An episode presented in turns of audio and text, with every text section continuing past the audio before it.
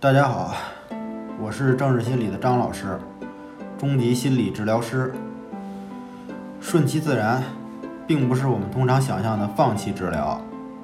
无论是对于强迫症，还是对于症状，相反，我们恰恰要以积极的心态来处理我们的问题，而不是放任心理冲突的存在。同样，对抗也不是放弃治疗。对于症状的内容，认同与不认同都是正确的。这就如同自体心理学与客体关系理论的区别。不管不理睬，事实上也是郑老师所说的针对症状本身。很多人在顺其自然上走了不少弯路，郑老师在历年的讲座中也谈到了不少存在的弯路。感兴趣的朋友可以去听听。我说一个对顺其自然最根本的弯路，就是没有对我们内在的问题分析与处理。这是一个向内的系统的过程，就是心理大清理。所以带着问题去生活，就是弯路。顺其自然不是被动的，而是主动的。无论对待症状，还是对待生活，为所当为，不要与为所欲为混淆。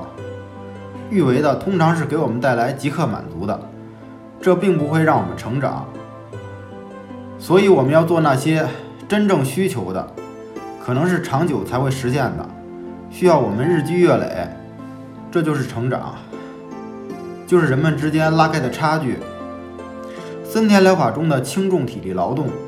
也并不在于劳动本身，而是试图将我们对自身的关注转移到外界。森田疗法是以生活为中心的，不足在于并不关注内在冲突与心理关系的成长。森田疗法对于行为的指导是不问症状，与行为理论并不相同。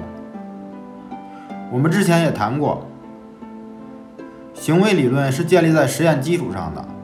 有系统的操作方法，而森田疗法并不关注这些。不问症状，也不等于完全不问。治疗师还是要通过症状来了解问题的。